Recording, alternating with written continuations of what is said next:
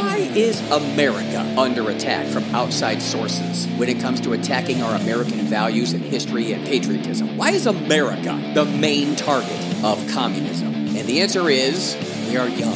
I'm not saying we're perfect. I'm saying we accomplished in less than a couple hundred years what many countries still have yet to accomplish. And that's a threat. So the answer is to drug us, confuse us, fatten us, poison us, overwhelm us illegal aliens, distract us with electronics and social media, lie to us with mainstream media, attack our stupid families and our stupid religion and our stupid way of making money and stupid way of running a financial market and our stupid leisure and our stupid freedom of movement. When millions of Americans flee to Europe, South America, the Middle East, or even pathetic China, then I'll say the tide has turned. Until then, we're number one. The entire planet is a distant second place. USA!